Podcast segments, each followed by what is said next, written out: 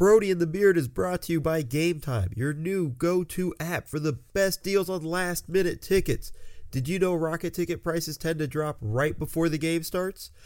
GameTime tracks prices in real time from thousands of trusted sellers, then shows you all the best last-minute deals with prices up to 60% off. More than 12 million fans have downloaded the GameTime app and discovered the fastest, easiest way to get into games. I mean, guys, we're talking about an easy two-tap checkout. Like, how many apps have we been through where you have to tap several different times to get what you want? This is easy, two taps. And it's not just sports. You can get music, concert tickets, theater tickets. It's easy to navigate. So head to the App Store or Play Store now to download GameTime and score awesome deals on last-minute tickets.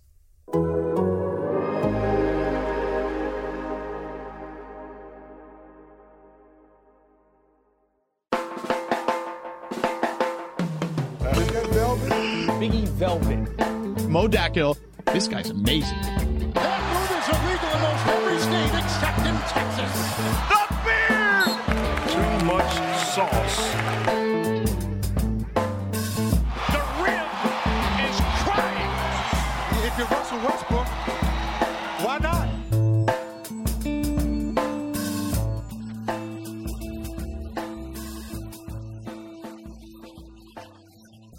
Welcome to Brody and the Beard. This is our official launch. We did a soft launch podcast episode you can go check out, but this is our official launch. We've made it. You got me, Mo Dockel, and you got my man, Kelly Eco, with more nicknames than Shaq. Kelly, how you doing? I'm doing good. How about yourself? I'm doing well, man. I'm doing well. We talked about it in the first podcast, but for those that didn't catch it, and I mind you, you should go back and listen to that. It was awesome because that's what we do. Oh, crap. I totally forgot, too. And I apologize because she's on the call. We have an amazing producer, Sasha Shaw, as well. She's going to make us sound great and do all that good stuff for us. But, Kelly, I want to get into your nicknames. If you didn't listen to the last podcast, like I said, he's got a ton of nicknames, and we're going to see what happens first. Are we going to run out of Rockets games or Kelly nicknames? And we're going to get into the story of each nickname. And today we're going to go into – this is kind of my favorite nickname because it sounds pretty cool, but we're going to go into the ecosystem. Kelly, give me that nickname rundown. All right.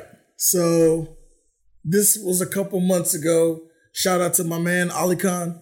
On the Rockets beat, we were looking for like a cool column name, you know? And I know for a while he's been teasing me like eco-friendly, blah, blah, blah, like the whole car, emissions, fuel, whatever. And one day I was just thinking, I heard the word ecosystem on another podcast, but it was actually in reference to an actual ecosystem, like in the earth and stuff. So, so when I heard that, I was like, huh. My name is Eco, and that's Eco. I can just change the spelling, and boom, the ecosystem is born. And from then on, it just took off. Like, it's my column name every week on The Athletic. You can check it out. And I just like that nickname more because it's, like, smoother. You know what I mean? It's cool. It's, like, real smooth, like me. Like, real smooth, real cool. It's just the embodiment of who I am, the ecosystem. It's perfect, man. I saw it. When I first saw the column title and everything, I totally went like, man, this is perfect. Also, by the way, you should be subscribing to The Athletic to get the ecosystem this year. It's going to be a pretty insane season for the Rockets. And, I mean, we got Kelly on the ground. We also got Ali on the ground as well. Like, coverage is going to be great. Definitely recommend subscribing to The Athletic. Jump on it. There's always some sort of discount running. Get on that, people. You're going to miss out on some great, great writing. But, Kelly, we're going to get into hoops now. The Rockets are beginning to finalize their roster. They just made Michael Frazier correct me if I'm wrong, a two-way player. They just brought him on? Yeah, they waived him early in the week. I think on Thursday, I broke those news. And they signed him Sunday afternoon to a two-way deal. Two-way deal. So he's probably going to be playing a lot more in the G League than anything else. With the start of the season, I want to run down the Rockets roster And I kind of want to go back and forth with you and talk about who we think rank the players in terms of importance, right? So, like, this player is the most important player to their system. We all know who that is. And then as we continue go down, just go through the other guys, because everybody matters on a team roster. Everybody plays a role. As the season goes on, some guys are going to get hurt. Somebody else has to step up. And some guys might carry a little more importance than others because of different reasons. So I want to dive into that stuff. Kelly, let's just start off. We both, I mean, we agree on who the most important Rocket is, right? Yeah. Clutch the bear. Yeah, most important Rocket. No question. Hey, he does do a great job of keeping the arena morale up. You know, a lot of times where I sit in the arena is right by the most rabid fans, apart from, you know, the Red Rowdies. Shout out the Red Rowdies. But around the third quarter is when Clutch will do his, like, promotional giveaway stuff, like who wants this T-shirt and stuff. And the fans are always screaming at the top of their lungs. It doesn't matter what kind of game is going on. It could be, you know, a preseason game in the third quarter or something. They're going to be screaming at the top of their lungs. And he has to make sure he gives the people what they want. So he is kind of the most important Rocket on the team. There we go, people. Breaking news. Clutch is the most important Rocket. Now, in terms of players, let's get into it. I mean, James Harden is the most important guy, right? I mean, hands down. The one thing that's been really impressive is he is rolling this preseason. I mean, he's dropping 40 like it's nothing. He's just chilling. Like, I know it's preseason. Don't get all excited. Defenses aren't playing, all that stuff.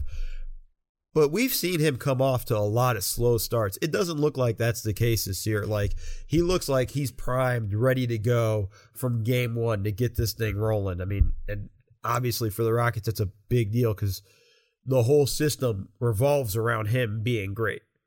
Yeah, it's funny how every summer we do the same thing. Like, you'll see on Twitter, somebody will take a picture of James Harden somewhere and it goes, oh, is James Harden out of shape? And, oh, you know, is he overweight? And then the preseason rolls around and he's dropping 30 points in 22 minutes and 40 points in 31 minutes. It's just, he looks ready to go. And like you said, he is the end all be all for that system. Everything will go through him and the Rockets will go as far as James Harden goes. So yes, he is the reason for the season. He is the most important player on the Rockets franchise. Yes. Yeah. I mean, like, when you just look at his numbers, preseason averaging 31 points per game, 46.4 field goal percentage, 39.4 from three, 9 assists, 6.5 rebounds. Like, he's a very, very critical guy for this team. Obviously, we all and listen, we get it. We're stating the obvious. Nobody needs to tweet to us like, oh, duh, whatever. We know. Okay, so let's get to the next guy, who's obviously and also a pretty obvious candidate for being the second most important guy on that team. Is Russell Westbrook, man. What are your thoughts from what you've seen in preseason right now, going into this season, everything you've heard? Like, what are your thoughts, expectations for Russ?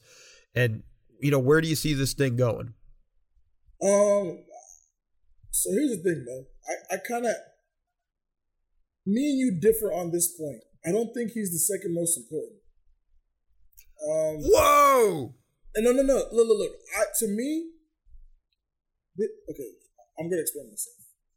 It's not a hot take, but I just think that the way last season ended for Clint Capela, I think he is the second most important player on that roster from the standpoint of defense. Preseason, yes, it's preseason, but the Rockets' defense has not looked great, to put it lightly.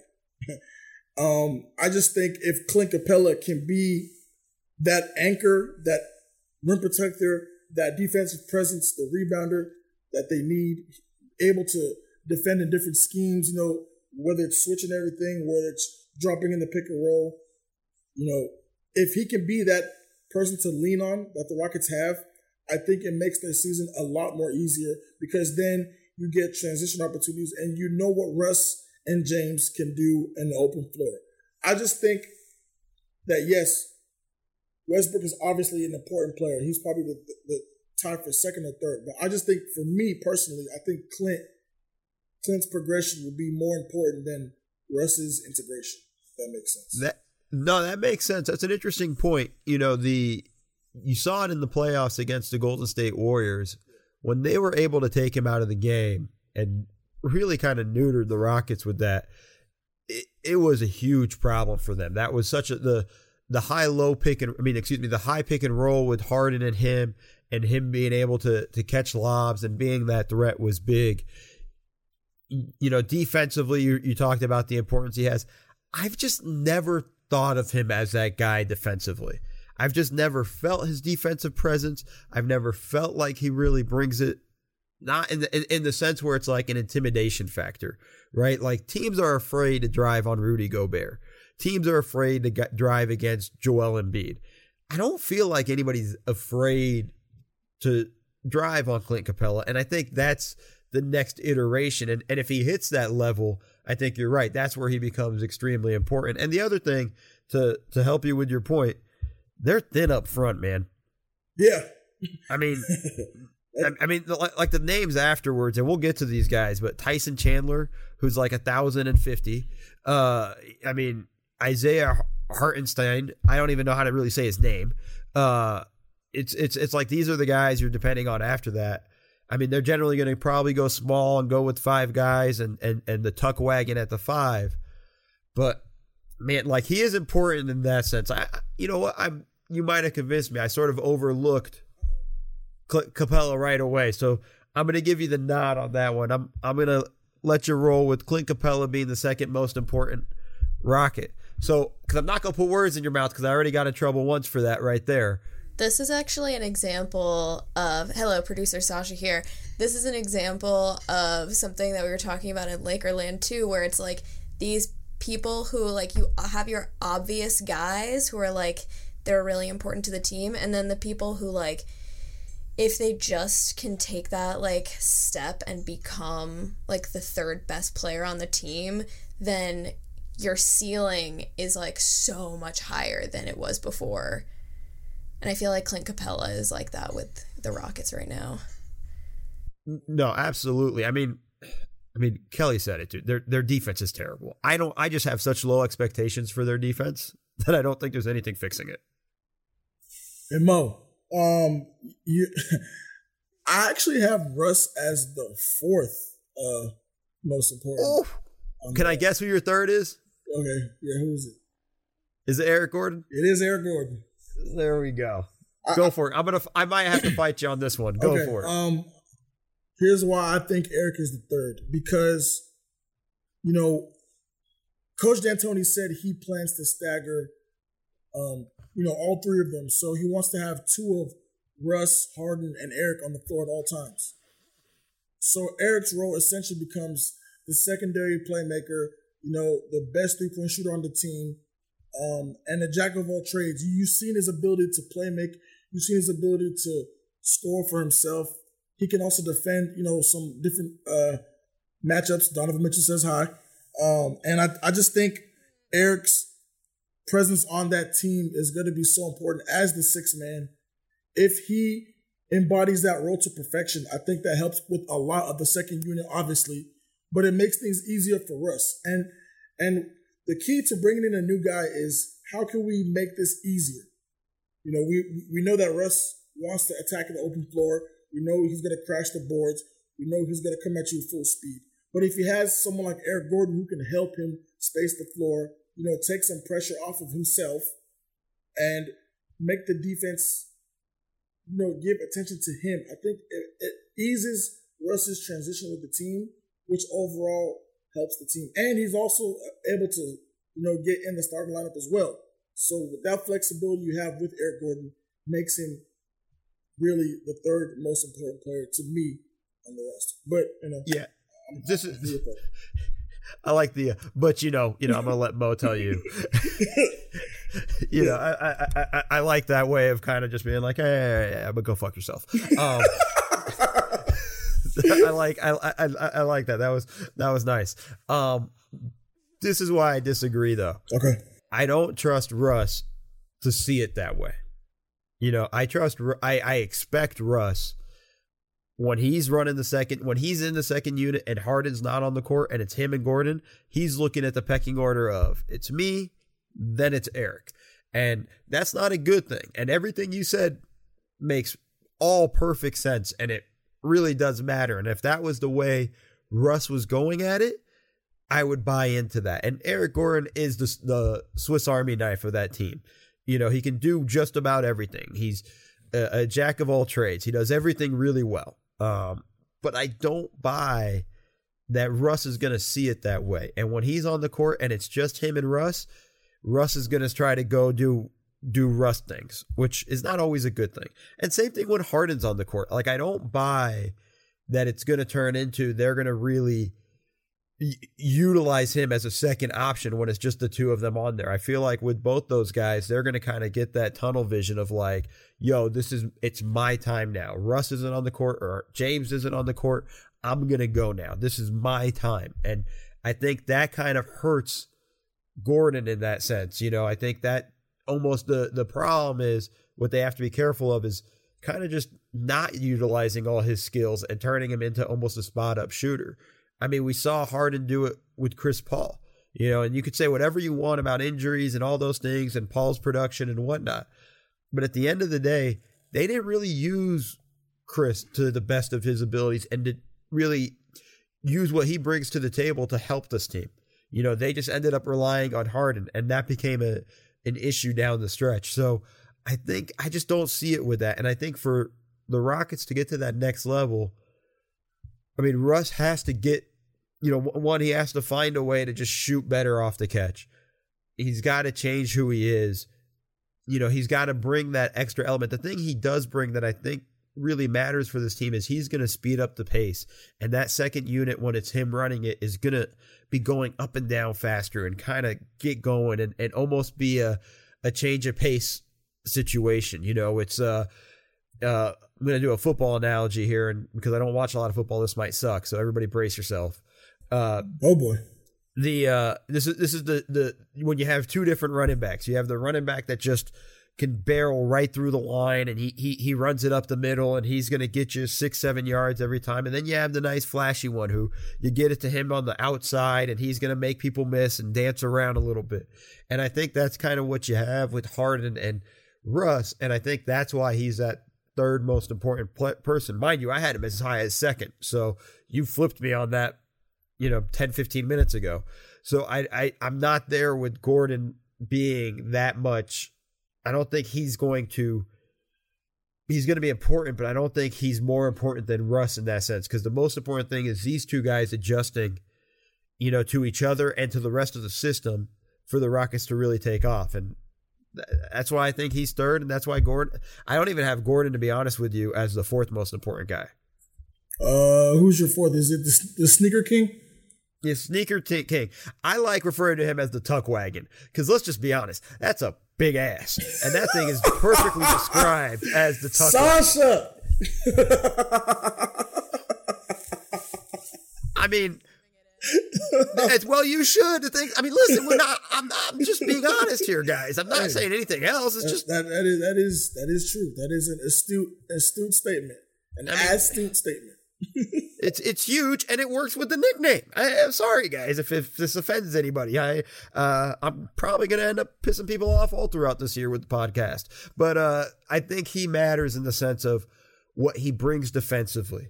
You know, it's you know, you talked about Capela possibly being the defensive force that he needs to be, and having him as the second most important guy. I mean, Tucker is a huge factor for this team. He allows them to go small. He can play pretty much in any lineup they need him in. He is such an important factor. Like, they cannot sustain him missing a large amount of time.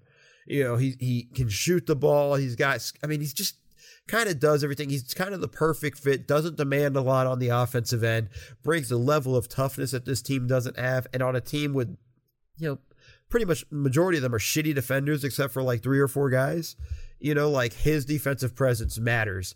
And I think that's why I have him even above Eric Gordon. I think Tucker took on that role of the glue guy when Ariza left, just the guy that's going to harmonize, you know, the two superpowers, if you will. And Tucker is important in the sense that he has to do, you know, the dirty work. He has to dive for the loose balls. He has to battle with the bigs. He has to hit the corner threes, a lot of them. And he has to be able to guard some of the younger, quicker guards that they'll encounter during the season. So, yes, he is arguably top three, top four important on that roster, because if he's injured and if he's not there for a large amount of time, the Rockets, it will show, you know, quicker than it would show maybe if a Gordon was injured or, you know, like a Capela or something like that. But they don't have a replacement. They just don't have anybody that can do that besides him. And not a lot of teams do. Yeah, for sure. So, yeah, I agree with you right there. I agree with you. But who's next? Because I have Daniel House. Really? Make your case, man. I just think that this is going to be a big year for him. I think with Coach D'Antoni putting him in the starting lineup, his job is to steady the ship. He has to be able to hit open threes. He is going to be asked to create, you know, sometimes in the half court, one in transition. He's going to be asked to rebound. He's going to be asked to defend. And he's going to be asked to defend multiple positions. So between him and Eric Gordon, you know, that starting three spot is kind of flexible. But I think he has an important role, because I was going to say Austin Rivers or Gerald Green, but, you know, Green is hurt. And Austin's role, you know, is still seen in Gordon and any other playmaker. So I just think that House brings that size that Houston lacked, you know, a lot of last season. And the stretch that he was in the lineup last year, they played their best ball of the year. And while 13 games is a pretty small sample size, I think you saw a lot of characteristics that they lost once he went back to the G League and once he came back when he was coming off the bench. So I think his talents are much better served in the starting lineup, and for that reason, he's my fifth most important. All right. Let's run through your five real quick. Okay, Harden, Capela, Gordon, Russ, Tucker, and then House. So House is six. Yeah, he's six. Yeah. Okay. All right. So with my starting five, or not starting five, but my top whatever number we're at, you can tell it's very scientific, folks. Harden, you got me on Capela. I'm going Russ, Tucker, Gordon. Yeah. I'm not necessarily on the Daniel House bandwagon yet. You know, I'm not sure what he is. I mean, he didn't shoot it well in preseason, but that's preseason. You know, it's small sample size, weird games, everything that goes along with that. I kind of think, you know, Austin Rivers is, I mean, right up there. Everything after, you know, everything after five is, you know, flippable. Honestly. Yeah, I mean, this is where we're going to be going back and forth. But I just look at it with, and let me be honest here, Austin didn't shoot it better than House either in the preseason. I mean, Austin shot it worse. But there's Daniel's a good shooter. He can shoot it. He can shoot it. Shout out to Kenny Ellis. She's training. Listen, man, I can shoot it. His question is, can you make it? I mean, he can make threes. That's what I'm busting your balls a little bit. That was just being a bit of a jerk. You know, I just think that Austin kind of brings a nice attacking presence, though. It's not just all shooting, and he's not a great shooter, but he's decent. It's not like terrible, but you know, I just look at it in the sense of like, I think he can. He's tough. I love these dudes that are tough as nails and kind of bring that sort of energy and that vibe to him. We know Austin isn't going to back down from anybody. Sometimes he probably should, but he's not going to. You know, he shot 32% from three last year, not great, but still can make a few things happen, can make plays off the dribble, can attack and things like that. So I look at it this way, and I think Austin kind of matters. I got him above House. And then even after that, I think the guy that really has a chance to build up his importance level is Ben McLemore. Yeah. Like, it's crazy because I actually have him under House because Green got hurt. So I put McLemore as next important. Yeah, you know, I mean, McLemore, I mean, shot 40% from three or 39% from three. I mean, like, he's a guy that's always been enticing. I think we even talked about it last podcast. You know, just never been in an organization that was really focused with development. And this is a great place.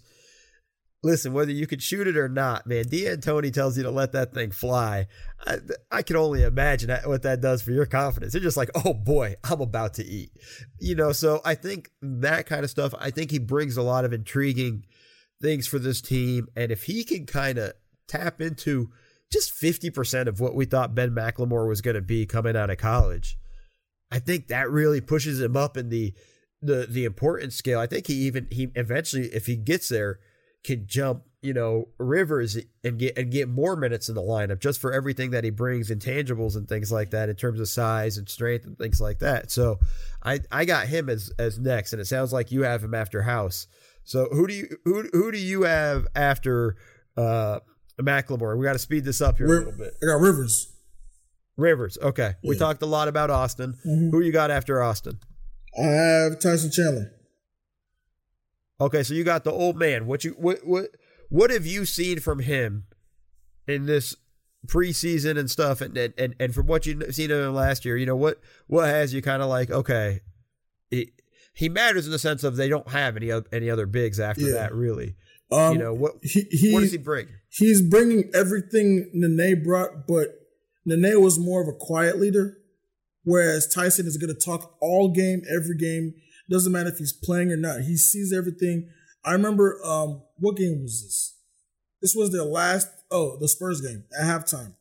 I'm in the tunnel, and I'm walking to the media room, and I see Tyson Chandler and Tuck just talking about the first half. They were disgusted with the effort, like, on defense. And they were just trying to talk through things that they saw, you know, and how to get better in the second half. And I just think that Tyson Chandler is going to provide that. He's going to provide, obviously, rim protection. He can teach Capela some of the, you know, some of his tricks of the trade, some of his offensive rebounding techniques. He's still athletic enough to finish lobs, and he's that big of a presence where sometimes if you're a guard, you might, you know, think twice about going up against him or something like that. But I just think was that what, 8 or 9 on the roster? Was that 9, 10? I think at that at that point it's end of the roster stuff, but he still has a role to play as, you know, the guys after him. Yeah, so the way I look at it with him is I saw him up close last year with the Lakers. Everybody got super excited when the Lakers got him. And he had a good run to start out, and then, man, he fell off a cliff. Like, he was just bad. So he matters in the sense of he provides backup stuff, but if he ends up playing major minutes for the team, then I think we got to, there are some serious problems going on with the Rockets in that situation. So we're running short on time. I just want to talk about one other guy, and then I want to get into our next topic. The guy that is another interesting name on there is Thabo Sefolosha. Shot it well in preseason. He's always kind of been a 3-and-D guy. Kind of just fits what the Rockets bring. It's my big concern is, you know, he ain't young either. he's kind of getting a little up there in age as well. Yeah. You know, what have you seen from him, and where does he rank kind of in their importance level? So there was an Eastern Conference scout that was in the room during the last game, and we at the table asked him, me, Ali, and some other guys, we were just talking to him. And we asked him for his take on Thabo Sefolosha, like, as a Rocket. And he said, yeah, he's old. So I think he does bring what the Rockets need at the end of the bench in terms of 3-and-D. They want specialists. They want guys that can, you know, defend multiple positions, that are savvy enough to adapt and can hit the three. And I think he can do all that. I just don't know why he wears Air Maxes. I asked him in the locker room. I was like, bro, how do you hoop in those? And he told me, he was like, man, I'm not gonna lie to you, it's not for the faint of heart. everybody can't do it. And I give him salute. So I honestly might push him to number 1 on the list because of those Air Maxes, because he has a handicap. So I might need to, need to change my list a little bit. But yeah, I just think he can be not what Luke Mbamute was, because Luke was, kind of more agile. But I think Thabo's still that savvy vet who looks like he should have been on this roster a couple of years ago, but he still has some juice left in the tank where he can, help 8-10 minutes, just nothing too crazy. But just as the season goes along, people are going to need some rest and stuff like this. So he becomes a lot more important with the Gerald Green injury, more than anybody else, I think. I think now he has to expect to get a lot more minutes than he was expecting and all of those things. And the other thing I really like about him, good locker room presence. Yeah. Everything I've heard about him, it just sounds great. And for anybody that's wondering, Kelly dropping us the information about his shoes, this is the hard-hitting journalism you're going to get from this podcast. Don't call me Biggie V for nothing. Oh, man. You got to go back to our first episode to get that reference. I do want to get into this. This popped off last week, the debate of the mid-range versus the three. Ben Falk wrote an article about it. Obviously, talking about the Rockets, we know how the Rockets feel and where they stand on this debate. Where do you stand on this, Kelly? This is a very complex situation, so it's best to attack it from both sides. Are you a politician now? What just happened? You running for president? Hey, I could. Eco for 2020? Hey, talk about it. I got a few parking tickets. We need those on a T-shirt. And the mugs. That's fine, but I got a few parking tickets I need you to take care of if you get that job. No, you got that. That's on you, big man. That's on you. Damn, like that. Wow. But okay. But I think if the shot is there, take it. I know Mike D'Antoni, he would cringe whenever Carmelo, the fadeaway mid-range looks, but I don't know. I don't know why this debate has trickled down to the kids. Like, if you go watch LA Fitness runs, 24-hour fitness runs, the young people are shooting threes. Like, they're not even taking the mid-range anymore. This is crazy. It's just threes. That's the Steph effect. That's, having watched Steph and now Trae Young and all those. Like, I don't agree with it. I don't.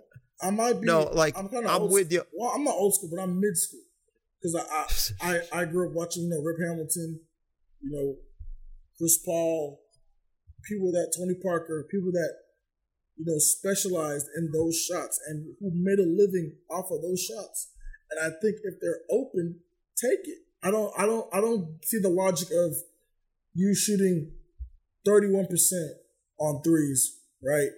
And let's say you're 42 on mid-range, and you keep taking the open three. I don't think you should do that. Like, I remember, who was it? I think it was Rachel Nichols. She said 2 is better than 0. It is. Right. So and that's, take the open shot. The way I look at it is, listen, I'd rather an open 3 over an open 2. That's just the way I am. But that's not the way the game's played now. That's not how defenses scheme. I've run afoul of a few analytics folks before, because I look at it this way, and I look at it more from a coaching perspective. I want an open look. And if that means I got to take an open mid-range shot, which defenses are giving the teams now, instead of a contested 3, like, I want that shot. Now, I may not gear my offense towards that. I might not build my entire offense to get the mid-range shot, because you still need a number of threes. You still need to take a lot of threes to get those. It helps with wins and everything like that. But like you said, man, you got to take the open look. You got to take what the defense is in there. And my philosophy is, like, if I'm taking what the defense is giving me and I'm hurting them, they got to come out of their defense. And then that opens everything up. Yeah. That opens up layups. That opens up threes. That forces them to adjust. And the problem is, like I hate the Rockets system of threes and layups and free throws, and that's it. Because I think you're missing you can't ignore such a large portion of the court the way they do. And, the Ben Falk article had a great comment in there, and he was saying, this is Ben Falk from Cleaning the Glass, I highly go recommend it. I know it's not The Athletic, but you know, it's, you can read one article that's not The Athletic. That's fine. He started saying, like, you know, the Rockets love that this is a debate, because for them, it's not a debate. They want to shoot threes. I think they average somewhere around like 50, 55 threes this preseason. The concept, though, is like, that's great in the regular season. And they've had a ton of regular season success the past 6 years. They've not really had playoff success with this system, because that's when it gets different. When teams start taking things away from you and you don't have the ability to adjust, you're fucked. And that's what's happened to them in the playoffs time and time again. You can make the argument that if CP doesn't get hurt, they go to the finals. That's fine. That's 1 year.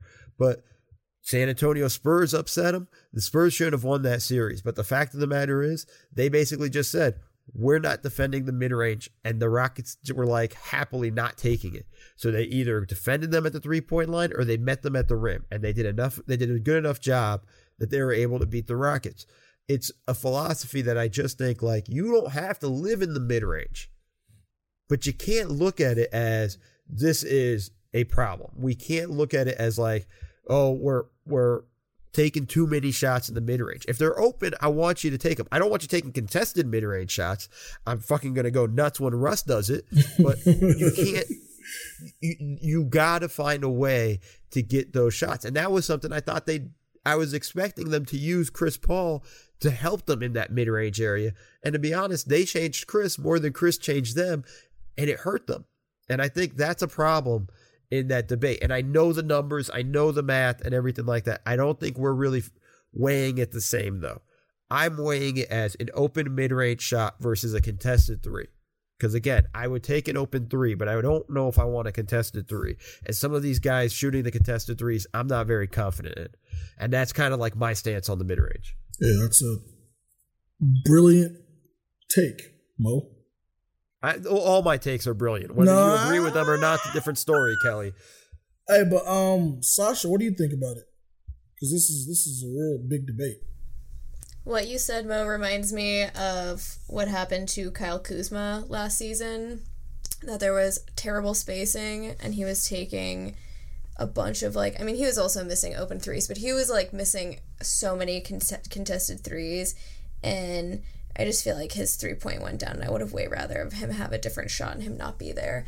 But anyway, I'm with you guys. I'm like somewhere in the middle. I'm coming from more of like a game enjoyment type of perspective. Okay. And I'm not sure that, like, I don't know about you guys, but I've been watching a lot of like top 10 plays of their career highlights recently. And like no shots, but Dame's was all threes, and it was like, cool. Like, for me, I want to watch some people like hammer down in the basket and like bang around and bump around and cross people up and stuff like that, rather than like just jacking up threes. You should be checking some Allen Iverson action there, Sasha. Go down that rabbit hole. I'll hit it. She's talking about LeBron. I'll hit it next. Yeah. Well, she's a Laker fan, so now we're getting ready for all the Laker. We're going to get a lot more Laker stuff. Crazy. I'm not shocked that she went to the Kyle Kuzma part of the debate. Oh, man. I've been watching these folks jack up threes and miss them forever. I'm just excited to watch people make them. And, you know, on the flip side, too, on the flip side of living in the mid-range too much, Jason Tatum lived in the mid-range too much last season, right? Like, his efficiency went down and all of that. Like, he's probably an example of, like, yo, dude, you need to tap that down a bit. Like, you're going a bit too far into the mid-range. But, you know, it's a balance all around. And this is kind of my argument when people say James is, or D'Antoni said it, or I think Morey said it, like, called him the best offensive player ever. Yeah. You can't be the best offensive player ever if you ignore about a third of the court. And that's what he does in the mid-range. I don't know the last time I've seen him pull up for a mid-range shot. Not a floater, a mid-range elbow jumper. Like, I don't know the last time he did. Every time he's gotten to the elbow, he starts doing his step back and kind of a travel sometimes. Okay, so you're taking it from a, like, range perspective rather than a points perspective. Because, like, ultimately, points-wise, he might be. Just in terms, like, of how many points he can get you. That's one definition of offense right there is just like straight up points. Yeah, if we just go just points, yes, he statistically this is the thing. You know, he would be the best offensive player because of that. But for me, you got to be able to do everything on the court. For me to say you're the best offensive player ever, there's got to be no holes in your game. You got to be the dude that literally can just stop on a dime, pull up, and drill a jumper. And he can do that, but he doesn't do that in the mid-range. And again, you can't ignore, for me, this is my opinion, you can't ignore that much of the court and be considered the best offensive player ever. That's a good way to put it. Brilliant way to put it, Kelly. I think we've established already. My takes are all brilliant. Ooh, all right. Well, listen, We're coming up, season starting. We're gonna get into the Rockets Bucks in our next podcast, guys. So, you know, don't fret that we didn't really kind of do a full preview of the first game. There's gonna be a ton of exciting games throughout this year. And listen, guys, we got Kelly Eco, the beat writer for The Athletic. He's gonna give us the what's going on the ground floor, telling us who's wearing what shoes and why that makes them the most important Rocket. Mm-hmm.